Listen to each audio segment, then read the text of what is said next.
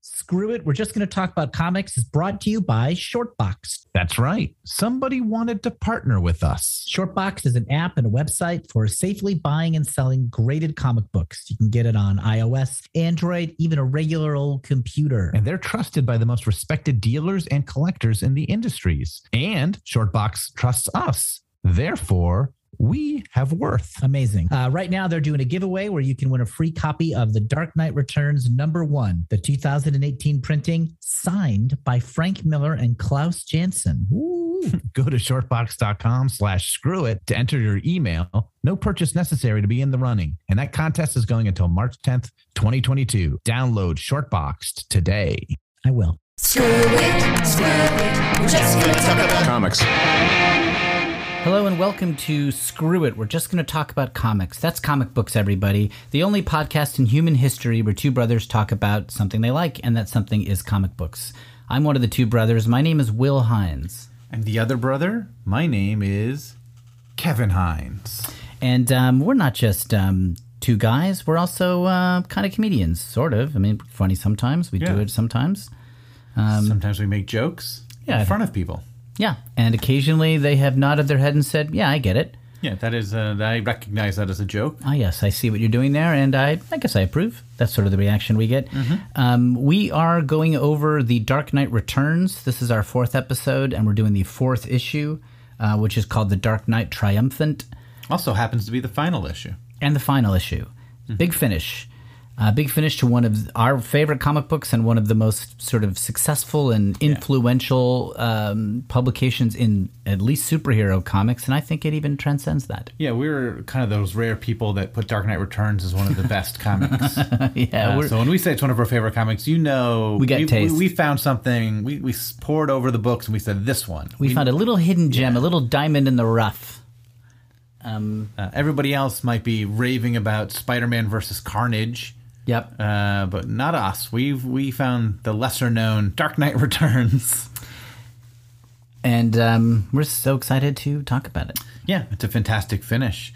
Uh, at the end of the last podcast, Will, I asked you and I li- and our listeners Mm-hmm. what um, the number three would be if like yeah, Dark if- Knight and Watchmen are the one and two. uh, the one and two of like the 86 era uh, comic book change Yeah. what is the third book that did that Did we get any emails on that yet? uh, no we're pre-recording these Hmm. well ahead of time so we'll get your answers later but i want to know what will's answer is now a week or two after i asked and also a night or two after i asked you in Okay, real yeah. life. I, what I thought at the time is Teenage Mutant Ninja Turtles is the number three. now interesting I know it's very different Mm-hmm. in tone. Bat, Bat, Dark Knight and Watchmen have a lot in common, but and Teenage Mutant Ninja Turtles is different. But it was like a revolution.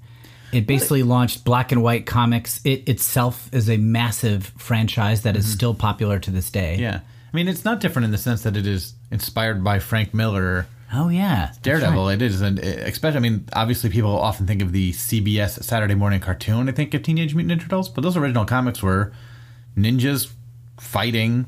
It was bloody. It was It's a, dare, violent. it's a Daredevil parody yeah, um, or oh. homage. yeah. I mean, they were turtles with a rat sensei, sure, but But uh, you know, Daredevil had a mentor named Stick. Yeah. The Turtles have Splinter, right, and they fought the uh, foot.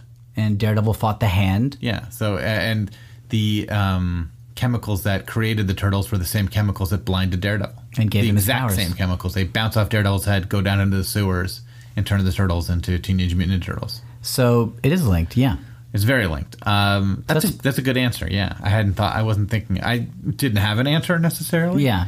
Um, like the things that jump to my mind, and I don't even know the eras of these things. Like m- uh, would be like Miracle Man or Swamp Thing. Uh, that also Mm-hmm, like really pushed the Right. uh, the age uh, uh, targeting com- of what what age t- comic books were targeting. Yes. what I was thinking. That's interesting. Um, but Teenage Mutant Ninja Turtles was as influential as Dark Knight Returns for sure. Though we don't think about it because there isn't like a the storyline is not what we hold up. People don't like oh those first those first four issues of Teenage Mutant Ninja Turtles. Right. Man, those are everything. It's just like that first issue sold a bazillion copies somehow Yeah. uh, or didn't I don't even know if it did. It just it was very popular, and then Yeah. they kept making more and more and more. It probably got reprinted a lot. The reason I was, and in addition to just being popular and fun, like the black and white boom, like after Yeah. Turtles, companies started just publishing black and white comics. and often funny animal comics. Yeah, like Duck Police, or sorry, Fish Police, Mm-hmm. and um, I can't remember any others. But um, I don't know when Usagi Jimbo started, but it probably was helped by Teen- Teenage Mutant Ninja Turtles, even though it, uh, as a comic book, it's just kind of held up as like, oh, this is more of a critically cool comic book, and Teenage Mutant Ninja Turtles is more of a commercialized comic book. yeah, so I don't know how if that's true what I'm saying there, uh, Yeah. but that's that would be like the vibe I think they both get. No, there was but a- they're both like animals with swords. Right. Um, and there, there was a comic book called Zot, which had 10 color issues and then went to black and white. And Kevin and I are big fans of Zot. And there was Tales from the Bean World, which was a p- very strange and Yeah. niche indie comic. Um, but the popularity of the Turtles sort of allowed an indie comics scene to flourish. Yeah. And a lot of creative things happened. and put eyes on the ones that already existed. I'm sure. Yeah, like Love and Rockets had existed already. Yeah. Was a black and white comic, but I think it probably was buoyed by the Turtles. It, and it was probably it was like a little bit of a creator uh, uh, or collector, sorry, not creator, a collector boon too. It's like people were buying the first issues of a lot of independent comics because those might blow up and become the next Turtles. Turtles, which meant lots of people were buying and reading those comics and giving them a boost so they could survive longer and maybe find an audience. Yeah. my other my other pick that's more along the lines of Dark Knight and Watchmen is Craven's Last Hunt by J.M. DeMatteis, which we have talked about Oh yeah, when did that come out? uh, a little before. I think like eighty five or That's a good pick, though. That's a very weird Spider-Man book that it was not. It's not a miniseries. It, it spread across all the titles. Right. Though it had a just uh, a, a creative team that stuck with it. It was the same creative team for every issue, um, and it was like the most modern or the most adult Spider-Man story. yeah, kind of like raise the bar of Mm-hmm. how mature a story could be within the pages of Spider Man. It stood out. It was it was dark and grim and violent. Um, Sure. It was good. Uh, it was literate and deep. So it's more akin to Dark Knight and Watchmen. Yeah. not as big. And it's a Marvel book, so that's sort of a It balances the uh, yeah We the have uh, two D- seesaw a little two bit. but- DC books. Um, I mean, probably the answer might also just be Crisis or Secret Wars. which Yeah, were that- right that- around the time. those were- those are the other things that were as big commercially as But in a way, like I feel like th- Watchmen and Dark Knight, while commercial hits, were also just sort of like legitimizing comic books, Right. Where Secret Wars and not. Crisis did not, do that. They sort of just sold. comic yeah they were books. just more like a marketing technique. And I would put Teenage Mutant Ninja Turtles maybe with those.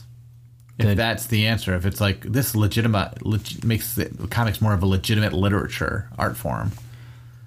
Teenage Turtles doesn't do I don't that think so it much. does that, right? I think that's more of a oh these sell. Okay, how about this then? I'll give you another pick. Uh, so Craven would fit, I think, because Craven, while it sold, is I think more of a oh this is Craven is This the is sort of- adult. you could hand that collection to somebody and be like, here's a cool Spider-Man story, and they would probably be like, oh yeah, this is this is not what I expected. This is cool. Yeah, this is not for kids. Yeah, this is not Spider-Man fighting uh, the spot while um, you know uh, the uh, enforcers try to take him down. Yeah. This is something else. So, my, yeah, my um, my within superheroes pick is Craven. Uh, Turtles was one pick. If you do want something that legitimizes it, I might say Love and Rockets. It, it has Sure. faded in its sort of like prominence, but in the '80s, it was a critical darling, noticed by lots of people. Was non-white creators with a lot of like Mexican American influence and a lot of sex positive and queer influence, way way ahead of its time in that regard. And probably more popular with female readers than anything the mainstream comics were doing. Yeah. Definitely this comic we're reading now does not feel like It doesn't feel like it's it's, it's reaching out and trying to appeal to female readers. So I'm sure it has a lot Yeah. of female fans. Um, it's got male energy, is how I would say it. Yeah. Um, When when was Sandman? When did but Sandman I was start? thinking Sandman. Well, that's '89, so, So a couple years later, but that might be the third prong h- hitting very late. That especially if- legitimizes especially comics. if you want like mainstream.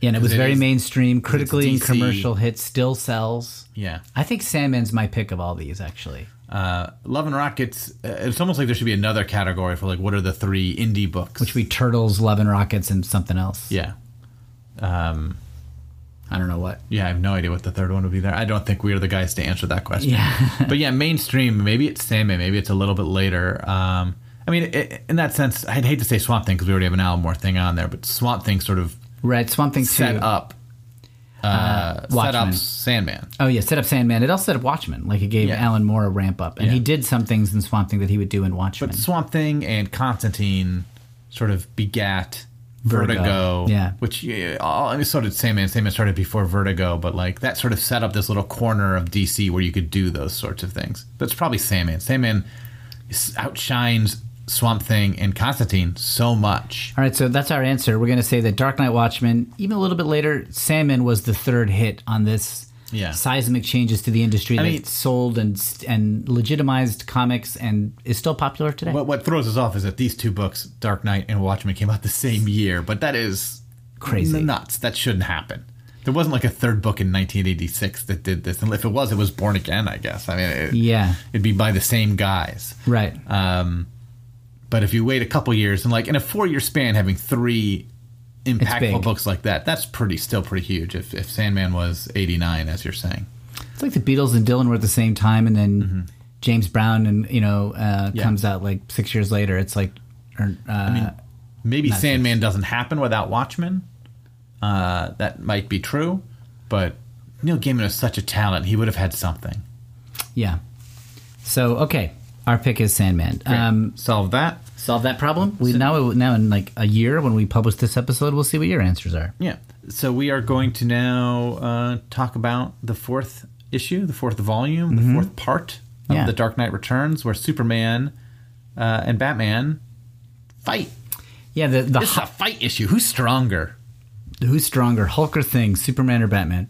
The um the sort of very high level summary is Superman is the antagonist. He is sent by the president to shut Batman down. Yeah. But also because of a nuclear standoff with Russia, power goes out and so Gotham plunges to a new low of crime and violence and it's up to Batman to both save Gotham from a new low of crime and stop Superman from stopping him. Yeah. And also, the entire country is sort of going into this, but Gotham, of course, started lower. Yeah. Uh, So so the whole it's- the whole country is sort of thrown into chaos. I just want to say I read this issue last night and then I quickly glanced at it right here before we do this episode. This whole series, Mm-hmm. You never read that issue before. You've I only never read the did, and I'm, first I'm three. so glad to know what happens. I Yeah. was, you know, because I really love those first three. I read them when I was 16, and I just finally got to that Yeah, fourth one. You just Yeah, it's keep good. reading those first three, and you're like, back Don't to want to issue spoil one. yeah. it. I don't want to spoil it. Yeah, you gotta save it, savor that last issue. It was okay. Um, it's so dense. Mm-hmm. This one maybe more than all of them. Like so much happens. Like s- big epic events happen fast, and you're jumping between stuff. yeah, the, the first issue was almost leisurely, even though it's like I sixteen thought I thought it was panel densely pages. packed, but like on this one we have like a nuclear strike, Superman almost dies, a riot, uh, Superman versus Batman. Mm-hmm. There's also holdups in the beginning where we see what's happened to the splinter gangs. Yeah, the whole resolution. Uh, He's which is, escaping like, from the Joker. Uh, there's Al- Ellen Yindel goes through a transformation about Batman in this issue Gordon has this thing going on. with Sarah. Yeah, like it's a lot. Yeah, the first issue. I mean, obviously it's dense, but it's a lot of just like mood setting and background setting. Yeah, there's a lot about the storm. Like it, It's also world building. It's like here's the way the future is in yeah, Gotham. until you get to him as Batman. I mean, that's that's not much happens. It's just sort of like it's it's setting that all up, and then like the last like ten pages is him like taking down Two Face, seeing his reflection. Like that's where the denseness really the the denseness of plot Yeah. kicks in, and then it, that doesn't really let go, yeah. and maybe just ramps up with each issue. Before we get into the fourth issue, Okay, what do you? Th- here's an interesting thing I thought thought you were about. going to take our break. I was like, let's start. the No. issue. um, this is something we should have asked in the first episode, but I thought about it and I don't want to miss this. Here's the, what is the inciting incident of this story? What kicks things off? And the reason I asked that, and I'm going to tell you my answer first, and then I want to know what you think, Okay. is there basically isn't one. Like, Bruce Wayne is just sick of being not Batman. Yeah. And he just it it has built up over time and he's fed up. I mean, there really isn't a thing that makes him become Batman again. right. So, uh, what do you think? I mean, if it's anything, it's Two Face uh, uh, on the news about to be released. Um, he sort of becomes Batman before Two Face, right? Does he become Batman before Two Face uh, No. uh, vanishes? Uh, I don't remember. Two Face vanishes and then like Two Faces. Um, they're Two-Face- talking about him before he becomes Batman. Right. He immediately vanishes. When does that happen? Let's see. Uh, yeah, Two Face vanishes before he becomes Batman. So like Oh, that's interesting. Two Face shows up to his cronies. Batman is watching TV with Alfred, and then he has this. Then Zorro is on TV, and so I think it is basically. I, I mean, it, what it really feels like is like there's a supernatural need for Batman to, uh, to come back, Right. and one of the symptoms is Zorro being on TV. One of the symptoms is Two Face One, is a storm coming as another yeah one? so it just so everything sort of boils up and it just sort of happens I think that's but really the- in the plot it's like batman is sort of following along with this two-face thing and he's you know he says out loud like we need to believe that Our personal demons. harvey can be- dent can be harvey dent again we, he doesn't need to be two-face because i don't want to be batman Right. uh, and then it seems like Two Face is Two Face, and so he becomes Batman. Yeah. And it's touch and go through that whole issue. Like he's in, it, like he's like, oh, maybe I'm gonna die here. Maybe I'm gonna die here. Ah, first, I gotta see if Two Face, if Harvey Dent has become Two Face again. Yeah. And then he looks at him, and he doesn't look like Two Face, but he is Two Face. And Batman's like, great, I'm Batman. Mm. Yeah. Okay. So I think you're right. Plot wise, it's Two Face being uh, corrupted again, Mm-hmm. and Instantly, or not being curable. right.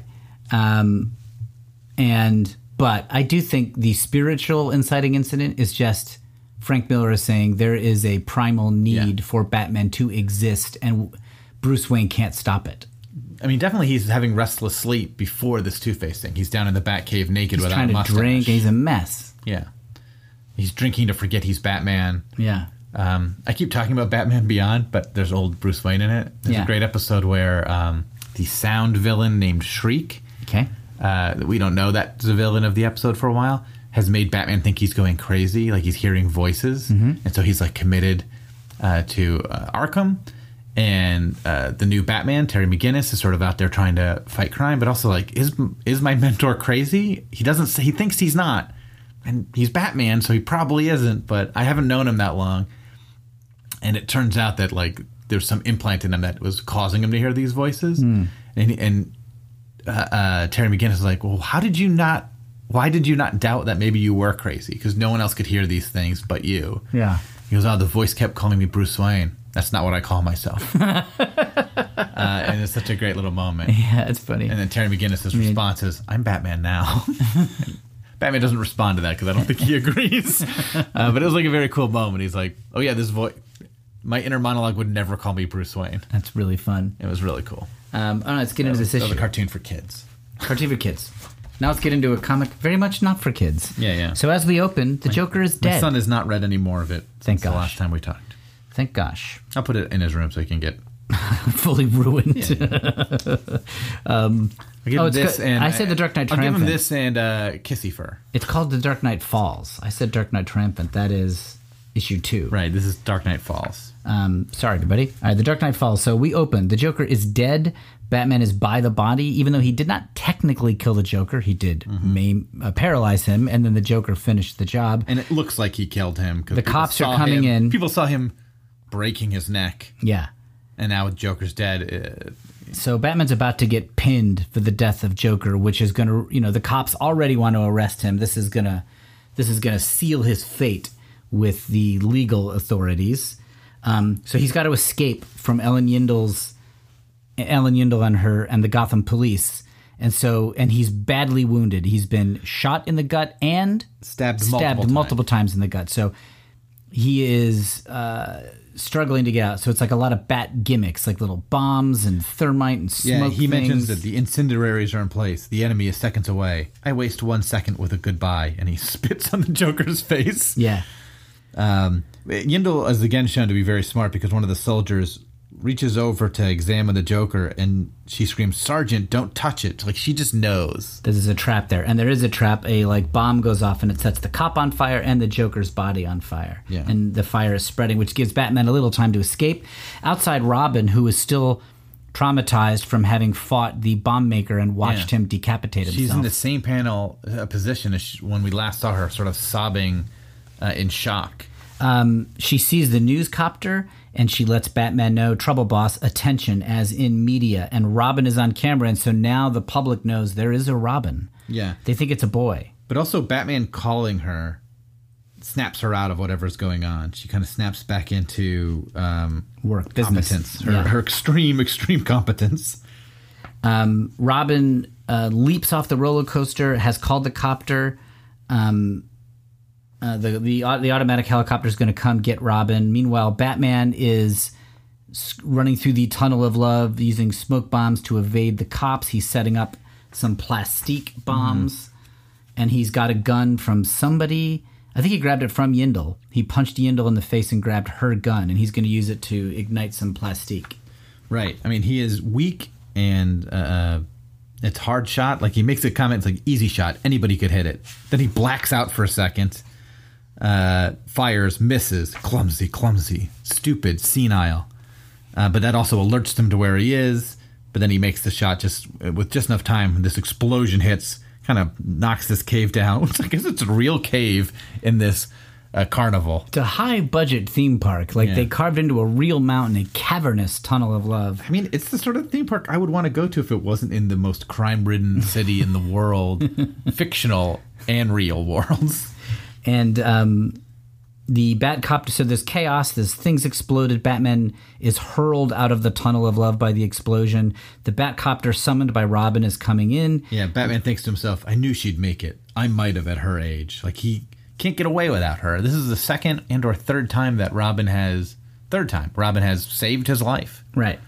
Um, she also is a master of this copter. Uh, property damage auto, which is her cue for the copter to just bomb some cars. They're just looking to create chaos and get out.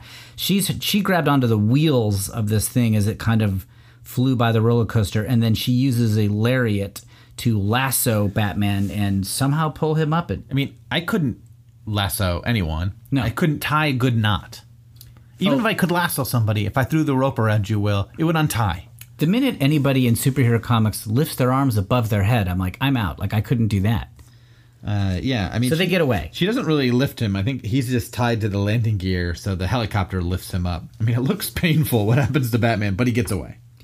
So they get away. Um, now we kind of cut. Now we have to like. So you know, Batman goes back to the cave, and he's got to be like tended to because he got like so massively hurt. So we check in on Gotham. Clark Kent is talking to federal officials about something. There's also a report on the news of how there was an assault and some Batman-like figure like attacks the assaulter and it's not Batman, it is the children of the Batman. Yeah. Like there's a little just self-appointed Batman gang attacking criminals way more violently than even violent Batman would. Right. Uh, Alfred is saving Batman's life through his uh, am- amazing surgical skills. Alfred had some like army training in surgery, but he has become A master surgeon. a master surgeon. Uh, just like Batman has used technology that could really improve the world, but he uses it to like catch the Riddler. yeah, Alfred would be the greatest doctor. Yeah.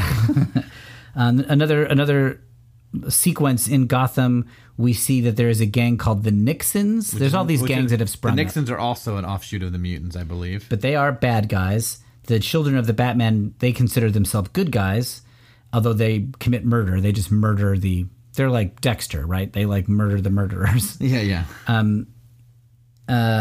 So there's kind of a war between the splinter gangs. There's also a bunch of the original mutants who have not splintered off in jail. Yep. Um, we.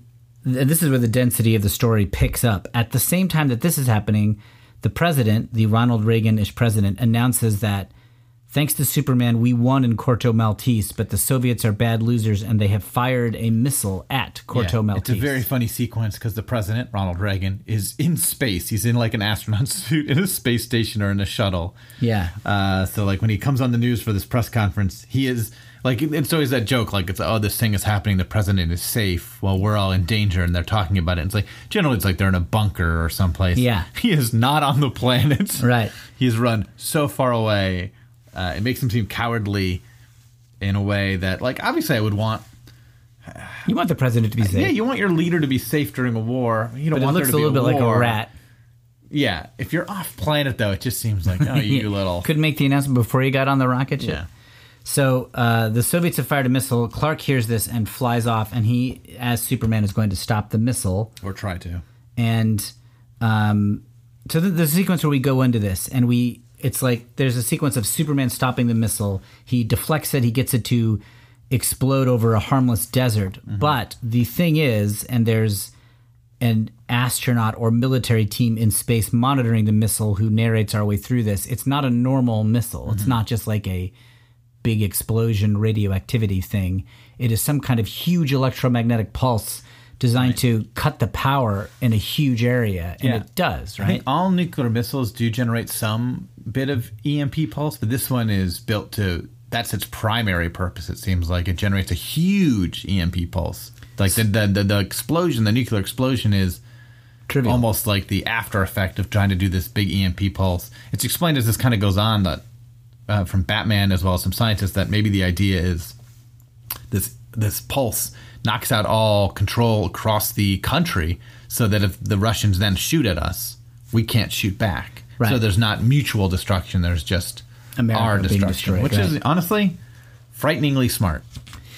Yes, uh, and I think our missiles are probably protected from EMP pulses. I mean, I, I don't know. if This is this this is the kind of thing that you were. I would argue we were scared of in the '80s all the time. Like just some variety of Russia or America trying to blow each other up. not me. I'm brave. You were brave, but I was a coward.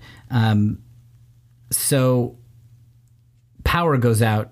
I think in the whole country, but for the purposes of our story, got power goes out in Gotham. Not just like power goes out. Like you can't turn a generator on. Right. w- Uh, watches are dead. Like all electronics are broken. Planes are crashing. Um, Cars can't run. So this is going to create a night of intense crime in Gotham City. Also, Superman was in the explosion. Uh, he diverted this missile, but wasn't able to get away in time. He's caught in the explosion and hurt badly. Yeah. And Gordon is out picking up groceries for his wife uh, when this happens as well. When like the lights go out and chaos erupts. Uh, all hell breaks loose because of the EMP pulse. The jail loses power, so the mutant gang that we just saw in jail can just like grab the cop and get his gun and break out. Um, l- looting just seems to begin. A plane crashes into a building where Gordon watches. Right. And the plane crashing into a building sort of makes people think that there's more bombs coming. Yes. They think they're being bombed when it's really just another tragic thing happening because the plane also has lost power. And later on, they make a comment that it, they're lucky only one plane hit Gotham. Right. Uh, the children. Oh, we see that Batman in the midst of this. He immediately when power when power is lost in Wayne Manor and the generator doesn't go on. He figures out what's going on immediately in that like weird Batman way that he just figures stuff out. Orders Robin to go to the stables. We don't quite know what that means. Then we see Right, there's a a, bit shot of where- Robin on the horse. There's a bit where Bruce Wayne says, Wayne Manor's emergency ge- generator hasn't kicked in, and Robin's watch has stopped. I'll assume Russia has taken the lead in the arms race. I keep track of these things, Clark. One of us has to. yeah. Very cool. Uh, yeah, so they get on horses. Robin's never ridden a horse before. She even comments, This is really dangerous. And she's like riding a horse full speed through the city of Gotham. I think not as dangerous as her riding a roller coaster around and using a slingshot to stop a guy from choking her. She was good at that.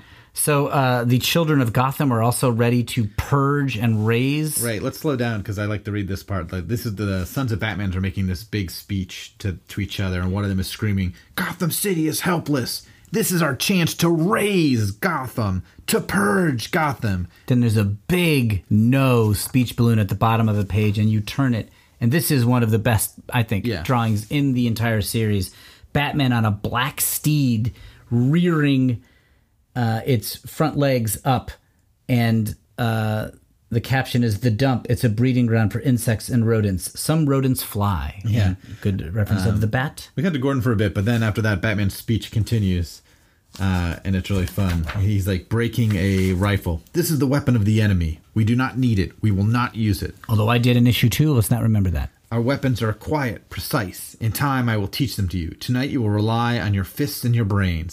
Tonight, we are the law. Tonight, I am the law.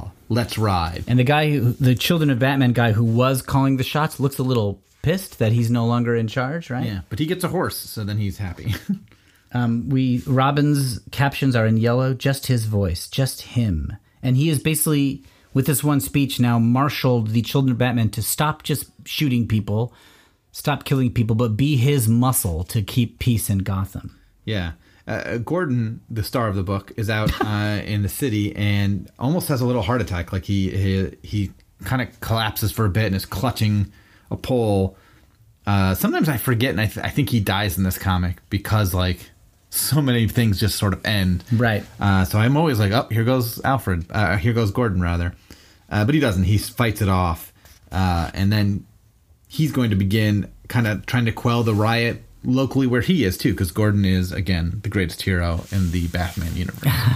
But he's not really. So a riot's broken out. Like the mutants have broken out of jail. The people who were already out are panicking. There's fires spreading. Um, there's all, we assume all these other splinter gangs, I guess like the Nixons, are running amok. So Gordon is not really able. He's shouting orders. They're not listening to him. People are panicking. Well, he gets them. He basically pulls out his gun because it's Gotham, and that gets them to start listening. And once they calm down, they sort of form a line. They fill well, up some actually, buckets. what happens first? they're in separate places. Oh, okay, okay. Uh, so if you're going to talk about the Batman stuff, that's somewhere else. Oh, Gordon sort of is dealing with a fire where the plane crashed. I see. And Batman's doing other stuff. So Gordon kind of pulls out his gun, gets everyone to start listening. It's this cool sequence, and we'll go back to the Batman thing in a second. Um, two nurses show up out of nowhere. They don't have a damn thing to work with. The ones they can't comfort, they get drunk. A hard hat grabs a lug wrench from the back of his dead truck and smashes open a fire hydrant. The man at the hardware store puts his shotgun away and empties paint buckets all over his new tile floor. A line forms, and they show them using these paint buckets to form like uh, a, a, a Bucket Brigade. a bucket brigade so they could put out this fire. Uh, pulse is steady, no problem, no sign of Sarah. So he's worried about his wife during all this. And I think is it her building or it's near her building, near their building. Anyway, um, so he's able. Goth. So Gordon is able to quell his area and get it together. yeah, he's not Batman. He can't quell the whole city, but his like little immediate area, he gets them putting on a fire, which in and of itself is the most heroic thing ever done. At the same time, we're cutting, and it is confusing. We're cutting back and forth between Gordon and Batman. I can see now the Gordon stuff's all in black and white, and the Batman pages are, the panels He's- are 'cause he's colored. Um, covered in smoke. They're in a cloud of fire. So the mutants break out of the jail and they start running amok, but they are, they, Batman and the children of the Batman confront them. Batman throws like a little fistful of his little Batarang. throwing star things, batarangs, into one, and he basically says, "Join us. I'm here to appeal, uh, boys, girls. I'm here to appeal to your community spirit. I'm sure you're all eager to help." Yeah. And Yindle is watching this. Yeah, it's a fun sequence. I love that that those two panels. It's a longer sequence in the movie, wh- which we just watched. Um, Yeah. they put a little more into that. Like there's a guy kind of fighting back and all these other things. It works really well in the movie, but I also just there's there's not room for it in this comic. There's just There's so, much. to cover. And we cut to Superman, who is uh, Uh, like before that, I fixated- just want to say that Yindle is watching Batman talk to the mutants, and Merkel, the number two commissioner, we and Yindle basically tells the cops to stand down. No, no, he's too big. And that this is the here? f- yeah. oh yeah, right there I, on the next page. I missed it. So Yindle is being won over that like y- working with Batman is better than trying to stop him. And he's too big is a callback to Gordon's story from last issue, where he talked the story about FDR being too big and World Yeah. War II being too big. Like you can't. She's like, "Uh, "The- this Gotham's problems are too big for a police force to solve alone. We need this Yeah. mythic force. and he is not a big enough like he's not a he's too big but he's also not the threat right. he is a he is breaking the law and he's doing something wrong but he's not the threat he's not the biggest issue like leaving him alone is better for gotham in the long run is what she's sort of dawning on her Then we cut to Superman and we see him in the fire caused by the nuclear missile, and he's basically like emaciated and like a like flying zombie corpse he looks like a, little Uh, scarecrow Superman. lightning uh, like lightning from the storm is around him he's basically f- floating he's and struck by lightning. struck by lightning eventually, but on this first page he is not, and he's basically like his narration is basically like about him dying. Uh, they can split the very fabric of reality, talking about us people. Blast a hundred thousand tons of sand into the sky, blotting out the source of all my power, the hope for screaming millions. Magne- magnetic storm, you have every reason to be outraged, Mother Earth. You have given them everything. They are tiny and stupid and vicious, but please listen to them. Please, I am slow and dying. I need only reach the sun. And then lightning strikes Uh, And him. then lightning strikes him and he collapses on the ground. That's kind of weird thing. I have always loved you. Though I was born a galaxy away, I have always served you. The same power, the sun's power, fuels us both. You hold it here, you store it. I beg you for a suffering world, release it. Mother, mother. And he grabs on a sunflower, Yeah. puts his little emaciated hand on it, and somehow like sucks the energy out of it into his body. sucks like the sun's energy from the earth and like all around him these plants die and he like kills everything around him because he needs the energy that they also need. You are so generous. You give me your beautiful jungle. I swear, your adopted son will honor you. The last caption goes into blue too, like he's fully healed because it's all gray before then. um, and we see Superman begin to physically heal. It's a crazy sequence. Like it is really beautiful. Lynn Varley's red tone of the magnetic storm is hypnotic. It's a big spacious. Pan- There's a series of big spacious panels, which is um, a breath of fresh air visually. But like, what a heightened, insane move! Hit him with a nuclear bomb, almost kill him. Then he sucks. This is like two and a half pages.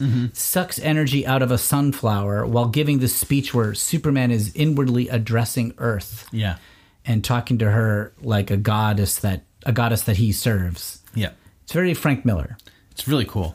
Yeah. Like Superman loves Earth. I like that. This is this is the model of Frank Miller. Like they're they're, they're you know you get your Matt Fraction comics these days, and they're they trade on being naturalistic and chatty and sort of casual in a way that's I love Matt Fraction comics. Those are Natural and really fun. realistic, like sex criminals. The story of someone who, uh, when they orgasm, time stops. Well- a very grounded story. The dialogue is very nat- the, the dialogue is real chatty and just kind of yeah, yeah. Tarantino-ish. Like, hey, what's your favorite apple? I like Fiji. What, what are you talking about?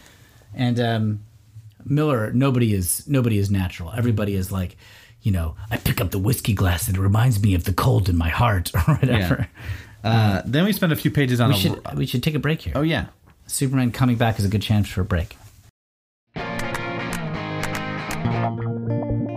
Screw it. We're just going to talk about comics that's partnered with Shortboxed. Shortboxed is an app and a website where you can safely buy and sell graded comics online. They're trusted by the most respected dealers and collectors in the industry. As part of our partnership, we're going to be doing periodic giveaways. Uh, their first giveaway is Dark Knight Returns number one. This is the 2018 foil cover edition, but it's signed by Frank Miller and Klaus Janson, and it's graded 9.8. It's worth over $300 on most uh, things that value those sorts of things. Nice. So to enter this contest, go to shortbox.com slash screw it and enter your email. That's going until March 10, 2022. Everybody go ahead and do it. It's free. No purchase necessary. They will send you a coupon with a $15 of credit if you want to buy something at Shortboxed, but that's up to you. Yeah, but if you get a coupon, you got to use it. That's a law. You got to use all your coupons. Yeah. Kevin, if you were going to buy something from Shortbox today, what might you go shopping for? You can get anything you want. I'm going to get something with a piece of like gold Oh, I- attached to it. Yes, I or, should. Yes, I um, should have said you can't make those kind of conditions. You have to actually just pick a comic book that you want for the comic I see. itself. I see. So nothing with secret riches or a treasure map. That was my next choice. I don't think they have such things on Shortboxed. I, mean, I don't know. I haven't looked at every listing. I haven't searched for hidden jewels on the app, but I Mhm. assume that's just not one of the comics they have. Well, if I can't ask for one with a treasure map in it, I will ask for Amazing Spider-Man 18. I believe Hmm. that's the the middle of the cowardly Spider-Man arc. As I'm gonna dub it right now. Okay. So 17 is the one where he runs away from a fight with the Green Goblin because he hears Aunt May is in the hospital. And Yeah. 19 is where he suits up again and fights. But 18 is the issue in between where he spends the whole issue like hiding from action Yeah. uh, because he can't risk hurting himself while Aunt Yeah. May depends on him so much. And it is so fun. Yeah. Uh, i- if nothing else, just for Jonah Jameson's pure happiness. I remember it. I mean, when we covered uh, all the Spidey issues, I remember we sort of discovered like, oh, this little three issue run is a great mini arc uh, back in the original Amazing Spider-Man issues. yeah. Uh, it's, it's so fun. It's so, uh, I- I think about it a lot. Uh, mine would be Fantastic Four 232. This is the first issue that was written and drawn by John Byrne. And I love it. I, I love that whole era of Fantastic Four. I love that issue in particular. So it's got kind of personal, you know, significance to me. Diablo is the villain. I just remember thinking it's really fun. I would I would get that issue. You love potion based villains. They're uh, they're my weakness. What can I say? Uh, that is a great run. John Burns' whole run. It's just there's something both new and classic about it at the same time. It's just so great. Glad you started talking because I was trying to think of other potion based villains and I was really Right. coming up short. I gotta hope there isn't one, but th- I mean, there probably is. So everybody, um, please enter the contest and download the app and uh, check it out Let's get back to the show. now.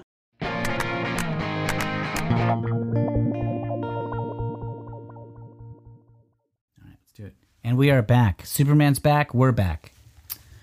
Yeah, uh, and then we spend a few pages basically with a riot breaking out. And I think when I was talking about the animated movie with Batman's speech to everyone's Hmm. civic sp- or community spirit, uh, sort of combined this riot with that section. So then they still use that space in The, the, this comic. the high level summary of the next couple pages is we see the the civilians of Gotham rioting and looting, and Batman with his two gangs, mutants and the children of the Batman, on their horses show up and bring order. Yeah, they tie everyone up. They throw everyone down. A couple people are jerks about it. Most people are nice. Uh, Gordon sees somebody come out of a building during all this, out of the burning building, and he thinks it's Sarah, his wife, for a moment. Yeah. Uh, she dies, and he freaks out, but it wasn't her. She isn't Sarah. I don't know her. Uh, it was too late to help her. It's Still sad. Somebody dies, but he, it's part of him is grateful that it wasn't his wife. Uh, I'm, we're going to come back to something on this page. But then a moment later, Sarah comes behind him. Turns out Sarah had gone to the grocery store. Turns out Sarah forgot to tell me she needed milk. One more thing. The thing he'd sort of been complaining about her. the Yeah, yeah, whole yeah.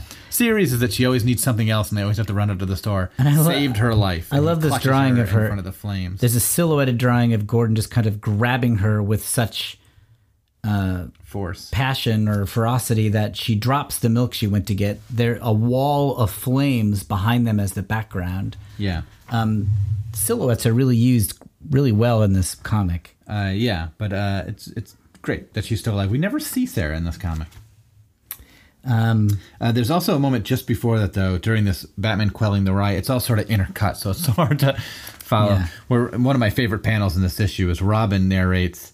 We only see Robin in, in the silhouette. We see sort of Batman behind her, uh, and Robin says it's only once in the whole night that it shows. He's given orders, and all the mutants and SOBs and everybody are gone for a minute. He just sags in his saddle like an old man. Then he straightens up and grins at me like it's funny. He can't die. uh, it's really cool that one that he they remind you that he's old and not really shouldn't be able to do all this. yeah. And that Robin sees it. Like Yeah. that Robin is a witness to it. She's part of this. And she saved him three times. She knows like he isn't immortal. He's not invincible. She's part of the reason he's still alive. Uh, it doesn't stop her believing in him, but it's such a cool humanizing moment. And I'll, I'll admit, I've the terrible sequels that maybe we'll talk about when we wrap these up that Frank Miller has done to this book. Um, I have only read them once, and so I've not given them their due diligence. But they, they are lacking that aspect of it. They just feel uh, absurd and over the top and superhuman. There's no humanity. There's no panel of Batman uh, uh, call it collapsing in my mind, and then Robin sort of seeing that. Like that's such a human little moment. and It's Yeah. so it's so critical, I think, to this book being cool. He's all he's all hyperbole and no no humanity. That Frank Miller seems like is what's happened. Right. The riot is quelled, though. There's talk of like some of these people who were fighting earlier helping each other, uh, but then there's a line where one of the people kind of I, I assume narrating this like the news crews, though they're not in television sets. Um, he talks about somebody who came to help him. He was at my side till morning, helping the burned, but of course there wasn't any morning. Right, and so we move now into the sort of last eh, section of the book. The, the This would have been a great time to take a break. you're right. We should, we did it too soon. I blew it. I blew it. Um, the basically the bad night has been quelled. Like Batman and Gordon um, kept order enough that Gotham did not fall into just complete rioting and looting. But the next morning, there is no morning. The nuclear bomb has prevented uh, the sun, or is has there's so much smoke and soot that you don't see the sun, and it's snowing. But that is important to our story because it sets the gloomy scene for the final confrontation: Batman versus Superman. Yeah, uh, I guess I don't know if this was in the comic. In the movie, they mentioned that like the whole country was sort of in chaos, and Gotham was the most had the most order, and the reason is Batman. Yeah, um, yeah, so we hear about the kind of what the aftermath of this. Superman is meeting with Reagan, yeah. Um, and he's basically being urged to take down Batman, who saved Gotham, but he's just too public now. Yeah. Um, and then well, the thing we've all been waiting for, Oliver Queen, the former Green Arrow, shows up in this book. It's been foreshadowed in every issue. yeah, that's right. There's been no hint that he would arrive, and yet here he is. Um, he basically wants in on it. He says that he's just been keeping busy, but a low profile as opposed to Gotham, as And I- opposed to Batman. And I think there is a line in the movie early on where they mention Oliver Queen to, I think, foreshadow this moment that sort of comes out of nowhere. But yeah, Green Arrow, who's sort of a loudmouth, liberal uh, kind of character who screams at heroes for like holding themselves above the uh, man on the street. Like that's sort of his thing. He shows up and tells Batman, "Hey, you're probably going to take Superman down. I want a piece. Let me in on this fight." And Green Arrow is lost an arm at some point. He's so he's one armed, One armed archer. and he's like, "Let me in on this fight." And Batman's like, "Okay." uh, it's very funny. It's a very funny thing. It probably is a simpler story if Green Arrow is not in it, but who cares? It's fun. Superman basically goes to Gotham and using his heat vision bl- uh, carves a note in the ground that says "Where" in flames Yeah. at Bruce's feet, and Bruce looks up and says "Crime Alley." Superman's basically saying, "You know I'm taking you down. Where do you want it to happen?" we, we yeah you know i'm coming to get you but he's but he does respect batman batman is friend he could take him down right here Yeah, if superman did that this fight's over Right. he could come down grab bruce wayne fly away problem solved or superman's problem is solved Yeah. but he won't do that to batman he's saying you name the time and place and we'll do this yeah. i don't know There's respect there. yeah it's good It's very exciting. Um, I think part of the fun of reading this is you get under Frank Miller's spell of like Yeah. heightened good and evil and heightened respect, and it's like real tough guy, almost like w- the honor of war or something. And um, it's really not normally my jam. I got to say, like I don't normally go for that kind of story. Um, but I love it here. Some, some, this this book has the right balance of stuff that I am sucked right in. man i love this kind of stuff always uh, batman then starts preparing for this he's like building himself an exosuit he takes a pill at one point He said, "We don't know what that's for," but he timing says, must be exact. In one hour at midnight, a grand death.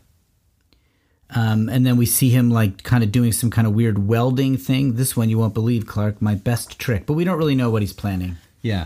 There's also uh, the news reports are talking about how the area around Crime Alley has been sort of evacuated, Yeah, uh, and you, nobody can get in there. The media can't get in there. No one knows why. Rumors fly. Army helicopters hover over the empty streets of Crime Alley. Is this a military effort to capture the Batman? Or is this the final battle between two titans, the last stand for the Cape Crusader facing the might of the man of... St- and then the television uh, broadcast is interrupted and taken off the air by the government. So they can't say Man Yeah. of Steel. They can't mention Superman on the air. She tried. She tried. so now we get into the final battle. Superman approaches. right before that, uh, or I guess during this approach, Robin asks, she doesn't know what's going on. and She talks to Batman. Everything's in position, boss. Like, maybe it's time you told me the plan? I mean, you gonna die or what? Batman's response, figure I will, which is very cool. Yeah. Uh, and then, yeah, Superman has now approaching Gotham. Um, and the first thing that happens is he sort of, uh, and Batman narrates what's happening. That's right, Clark. Scan the area, bathe it with x rays activate those six hunter missiles I worked so hard on. Um, and he's testing Superman to see how strong he is post being hit by a nuclear bomb. And he is weakened, Batman observes. I want to see how much of you survived that nuclear explosion. He'd have to be at full speed to dodge them. He isn't. I watched them kick him around for a minute. I've had worse times. And she enjoys watching Superman get hurt. Where Superman is giving him all this respect, and Batman does not give Superman any. Uh, Alfred's also working on something. well, we see it. It's a destruct sequence activated. Yeah, but I don't read that stuff as a, as a reader. I just skim through it, uh, so we don't he's- know what's going He's on. at a computer doing some stuff. yeah, he's getting ready to blow up uh, the Batcave and also Wayne Manor. Batman as Superman sort of lands in Crime Alley and sort of near him. Batman's like he hits the ground on schedule, one Al- block from Alfred me. tells a fun story about reading the purloined letter to Bruce, Yeah. and he uh, when Bruce was a child. Okay. He listened in silence as finishing the tale. Alfred explained the importance of Mr. Poe's contribution to detective fiction. Then, with a voice like steel, so frightfully formal, his dark eyes flashing, Master Bruce asked, "No, demanded." The killer was caught, and punished. Alfred assured him that the villain had met justice. Bruce slept like a boy. I love that. That's insane, but I love it. Uh, so yes, so He then- knows he observes that Superman is breathing fast. Mm-hmm. Um, he hits him with uh, looks like a tank, like bazooka rocket launcher kind of mortar. Yeah, from the Batmobile. The charge could sink a battleship. I think he feels it. Yeah, it co- it comes out of the Batmobile. Superman picks up the Batmobile, which again is a tank. Yeah. Uh, rips open the side. Robin's in there with her slingshot. Yeah. Superman isn't tonight a school night. No way is he going to hurt Robin. Yeah. See, Superman's a good guy. Yep, he is. Batman would have broken her arm. Um, the next panel, we see Superman descending right to where Superman is. This is maybe my favorite panel in all four issues. The silhouetted Superman. I don't think so. Yeah, I know. I, I You've come close to saying It's that true, same it's thing. true. There's- you, s- you said variations of that same thing. Like this. Is I the think this best is number panel. This one. is the best splash. This is your favorite I personal. think this panel. is it. This is number one. All right, fair enough. A silhouetted Superman with the red cape descending on Batman, who's at the the streetlight where his parents were killed, um, plugged into the plugged into the street lamp somehow. Like Batman's exoskeleton, there's cables going from it to the to the lamp. Right. Batman narrates. Now he's talking, trying to reason with me. I can't hear him, of course. No, my ears are protected, so all I have to worry about is my teeth. Pulls up a gun and fires some kind of sonic thing at Superman. Um, uh, all I have to worry about is my teeth rattling from my jaws, shattering like every window on the block when I hit him with the sonic. A nosebleed, so so Superman gets a nosebleed from this. A nosebleed so soon, Clark. Don't drop now. The night is young, and I have so much planned. Of course, Superman is not going to really lose this fight. But yeah, but we find out Batman is basically tapped into Gotham and taking all of its power to power his suit so that he can at least match Superman a little bit. Um, yeah, so Superman approaches Batman to hit him. Batman grabs Superman's head and channels the electricity, I guess, of Gotham City's power grid into Superman's head.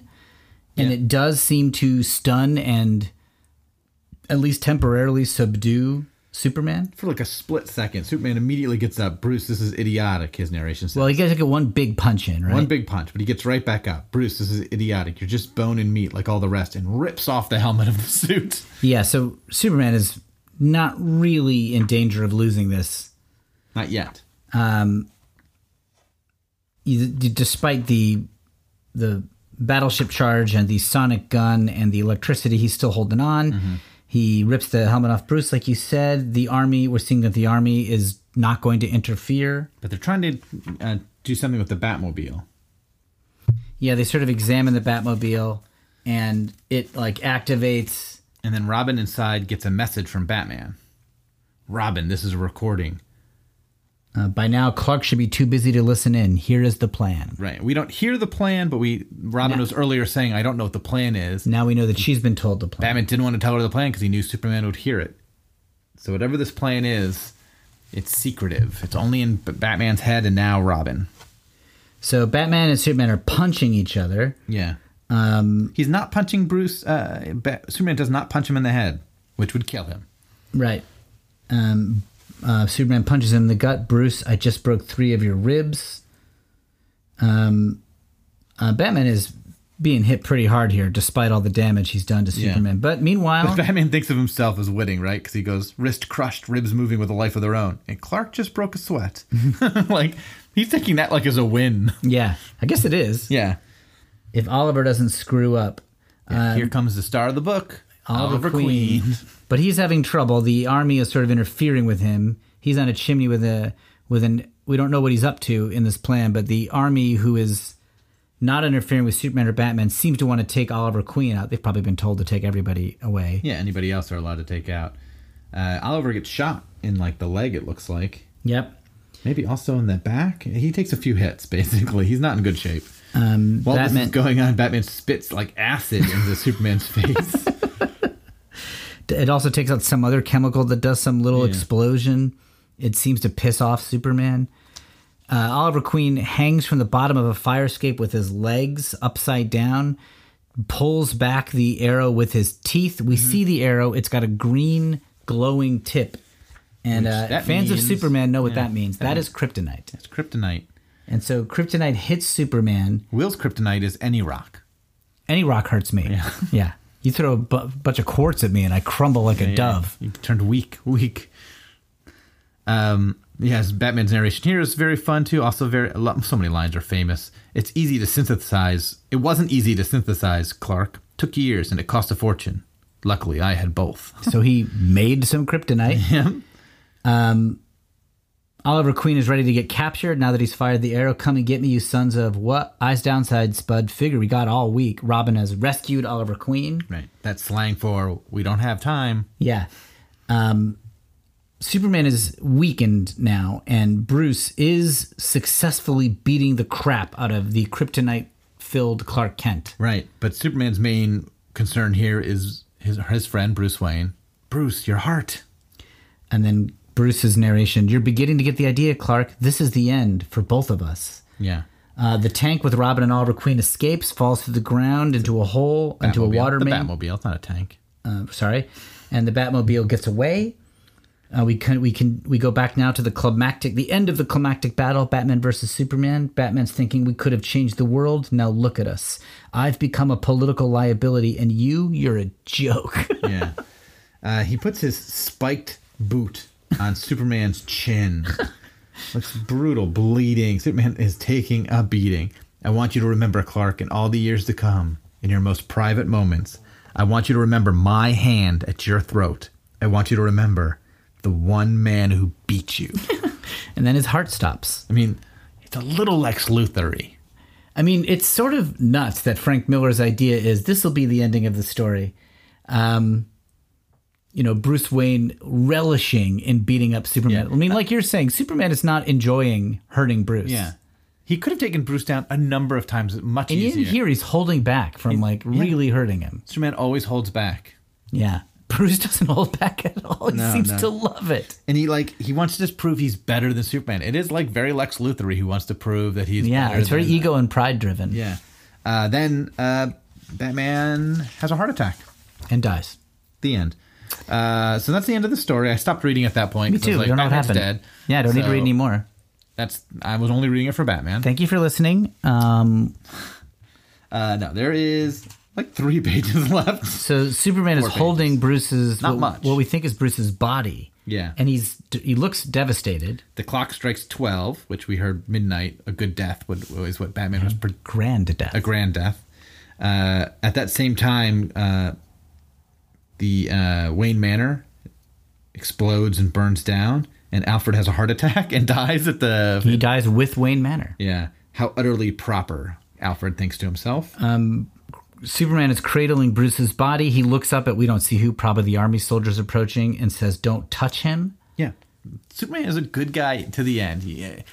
Superman thinks he is a joke, or Batman thinks Superman is a joke. Uh, Superman is a really good guy. He throughout is this. noble to the end. He's I such kind a of nice- like I, I like that Frank Miller did that. Frank Yeah. Miller, we see what Batman thinks of Superman, but we're, Yeah. we also see what Yeah. Superman sort of is. Like there is, an aspect to him where he is um, caved in some of his Uh, Integrity. integrity, but we're also saying just a Superman who is a really good person. yes. And so that's why he caved in his integrity because he's too good Yeah.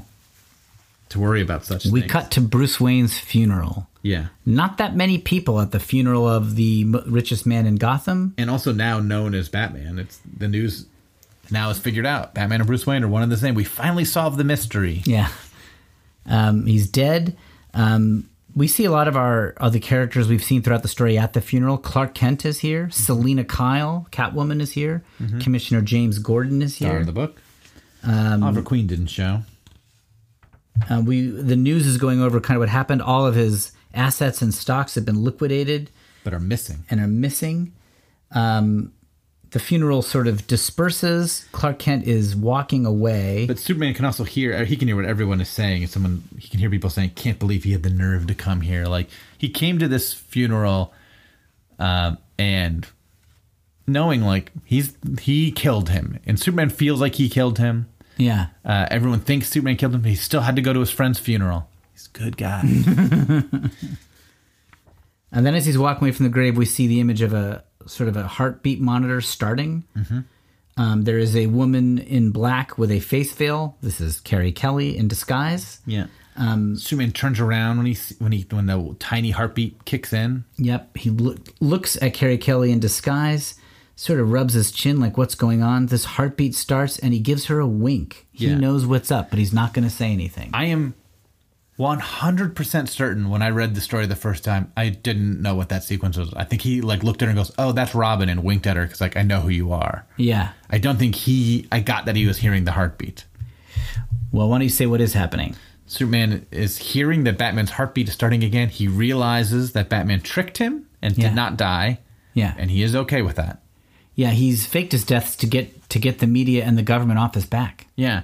Superman doesn't never wanted to capture Batman. And he Yeah. even said earlier on, like you're you're doing this, you're making you're ma- forcing my hand. Yeah. Bat- Superman kind of wanted Batman to do this. Like if you're gonna do this, do this subtle, do this quiet. Uh, and now Superman is finally listening to Superman, the star of the book, Superman. And it's revealed in captions what has happened here. It's Bruce's thoughts. My timing wasn't quite precise enough. Clark heard. That was the first thing Robin told me when she dug me up. Not that it mattered. He'd have guessed sooner or later. He knows how good I am with chemicals. I was counting on what Oliver said, and with the wink, Clark proved Oliver right. Right. Uh, it's it's really because like Oliver made a big speech about how like no one was hunting him. Oliver Queen was doing the same sort of thing, but no one's hunting him because he was doing it quiet. Yeah. Uh, it, it's also um, I, I love this sequence. Obviously, it's very very cool. Um, I forget what I was going to say. In the, in the animated series, you get a glimpse of the shovel that uh, Carrie Kelly has. It's a very cool little shot in the cartoon. Last page. Love the wink. I love the wink too. It's another example of Miller using sort of a stereotypical trope of his characters, but kind of giving it a new context. And also, Superman is smiling in that he's happy. Yeah. He was m- sad that Batman was dead. He's happy to know his friend is alive still. Yeah. He doesn't care that he got tricked. It's also this is why Robin couldn't be told the plan. They had to trick Superman. Yeah. They, Superman couldn't know that Batman was faking his death. Yeah. It needed to be convincing that Superman believed Batman was dead. That convinces the world that Batman is dead. Right. It really worked out great. Uh, last two pages. Last page. The last page. Woo. Here it is. So it's Bruce Wayne, no longer in his Batman costume, leading a bunch of mutants and children of the Batman people into the Batcave. And Robin and Oliver Queen. Yeah, and he's like, uh, "Do we see Oliver Queen?" Yep. Shadows. Yep, there we go. Yeah. Um, fir- so he's like laying out blueprints. You know, put a lamp up over there. First, we get a steady supply of water. There's a spring, spring right beneath. Robin, sit up straight. Yes, sir. Um, and he's like, uh, We should read this whole ending. okay.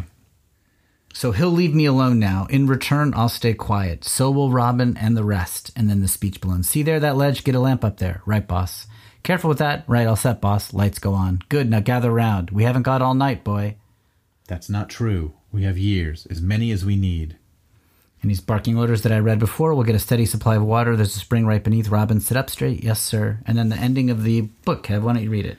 Years to train and study and plan, here in the endless cave, far past the burnt remains of a crime fighter whose time is past. It begins here, an army to bring sense to a world plagued by worse than thieves and murderers. This will be a good life. Good enough. Oh, man. And it's a really great switch from him, like looking for a good death.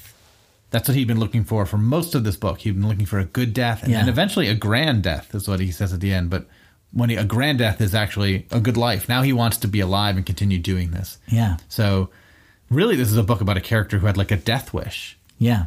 and kind of Found hope. found found his way through that. Uh, What it's a a great re- ending to know like Batman is still going to be protecting Gotham, just quietly. I mean, just what a good story to find a reason to amp everything up to a million, have all these crazy epic fights, kill the Joker, kill Alfred, and get the death of Bruce Wayne, but really earn Mm-hmm. the no, he's just he he has retired being Batman directly.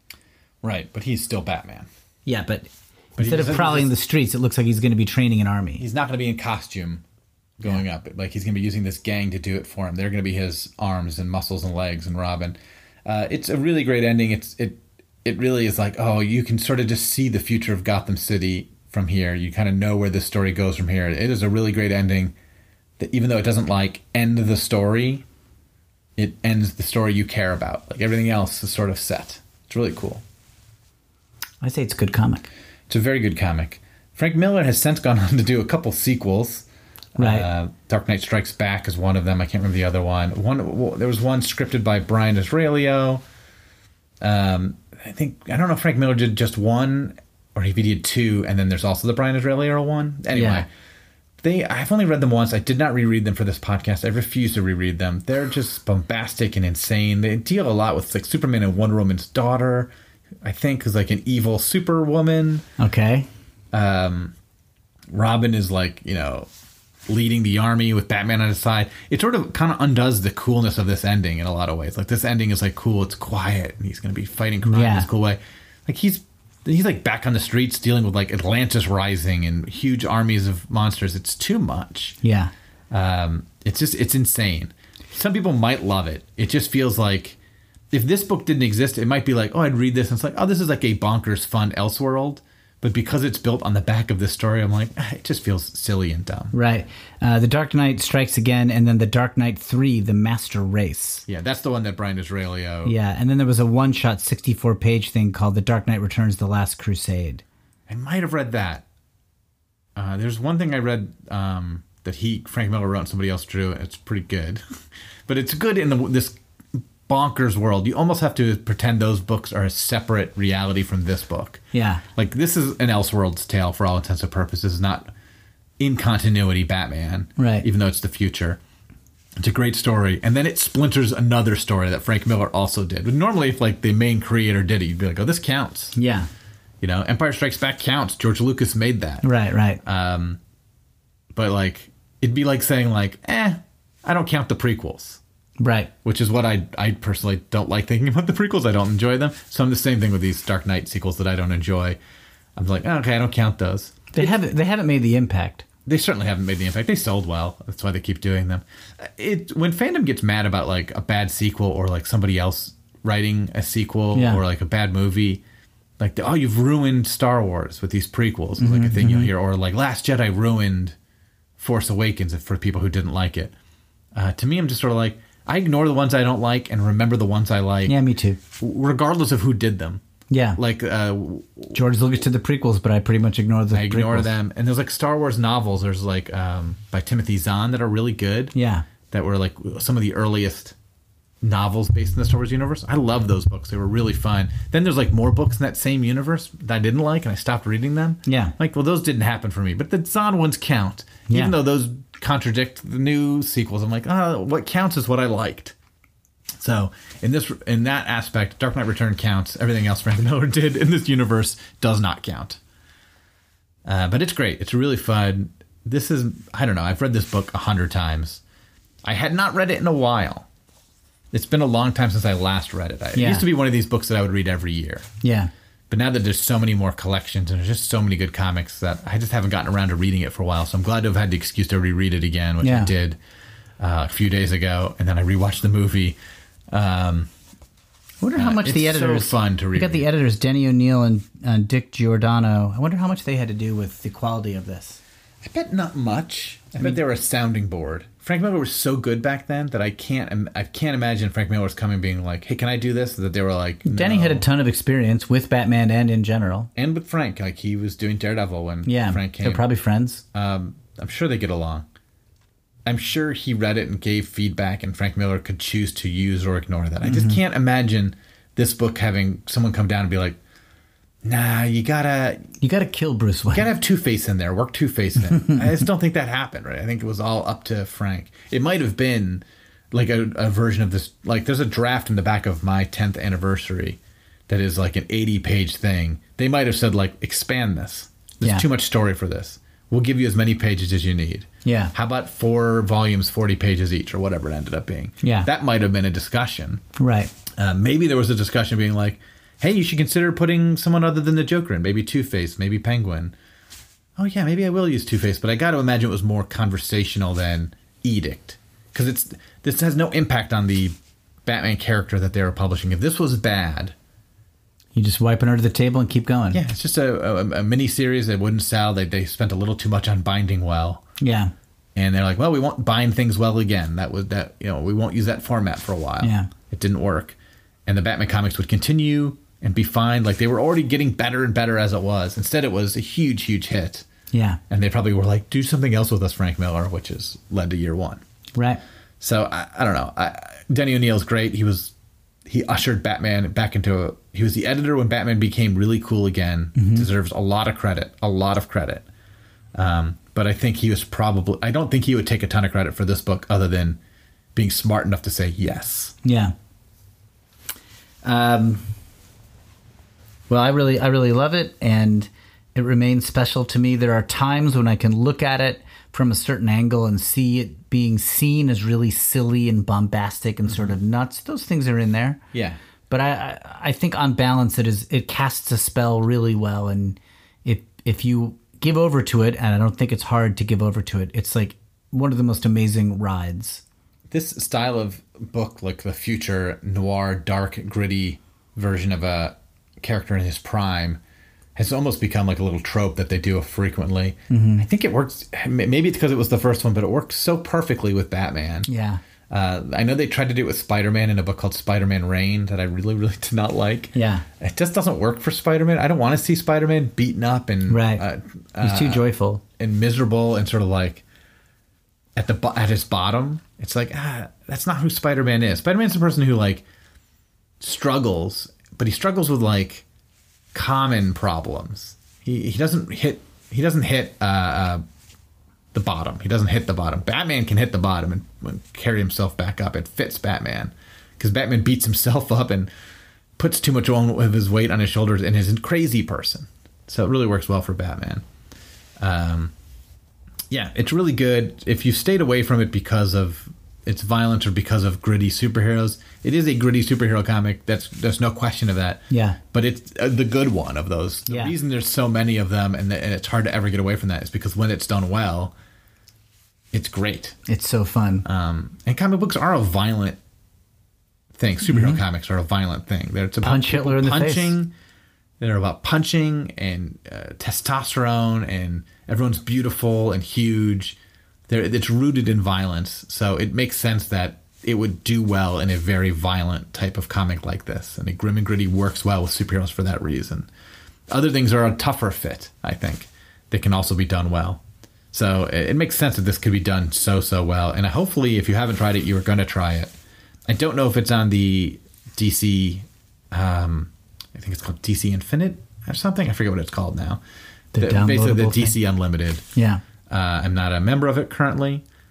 Uh, the DC Universe app, though, if it's on there, definitely read that. Um, there's tons of collections of these. I'm sure it's at your library. yep. I, I mean, read this if you haven't read it. Yeah, if you're a superhero fan, I, I don't know. I, we I- want we want to hear from. If you I- have not read this and you just read it now, we want to hear from you. I can't. I don't push this as hard as I do Batman Year One, which I basically just say like everyone should try that. yeah, Batman Year One's a much easier read. Um, this is like a step behind that. It's like, all right, you probably should read this. You might not like this one. I think you'll love Year One. You might not love this one, but you got to try it. this is much more difficult. This is Yeah. denser and tons more text. A lot to sort through. This is but- not sit on your toilet and finish in one s- in, one, in one crap. This is sit on your couch and read for a while. Yeah. I mean, it's still a comic book. It won't take you. It's not Moby Dick, Right. but read it. Give it the time. Give it the attention it deserves. If you read it, let us know what you think. We are screwitcomics at Gmail. We Mm-hmm. have a Twitter account, screwitcomics, and an Instagram account, screwitcomics. Yep.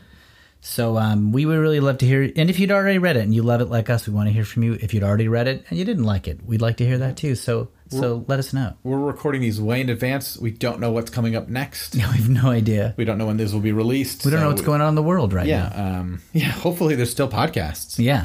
We'll be oh, egg on our face if by the time we're ready to release these podcasts cease to exist. We'll do something with them. Okay. Come them to, our, on back, USB come to our drives. backyard. We'll play them for you. Uh, well, thanks for listening, everybody. We'll see you next episode. Bye. Bye. Screw it, screw it, we're just gonna talk about Comics. I'm Brian Husky. I'm bald. And I'm Charlie Sanders, and I'm also bald, and we host Bald Talk on the Campfire Media Network. Bald Talk is the podcast where two bald comedians talk to anyone bald about being bald. But this show isn't just for baldies, Brian. Harrows will love it too. Bald Talk gets into vulnerability, vanity, insecurity, and self acceptance, reminding us that we all have our respective bald spots. Not that bald spots are a bad thing, Uh, No way. I mean, my entire head is one big bald spot. it is one huge, beautiful bald spot, Charlie. Get Bald Talk on Apple Podcasts or wherever you get your podcasts. I mean, I, I have like a little bit of hair, but not like you. Like, you're really bald. I'm truly bald. great. I mean, it's I'm great. I balder love than it. you. You are balder than me.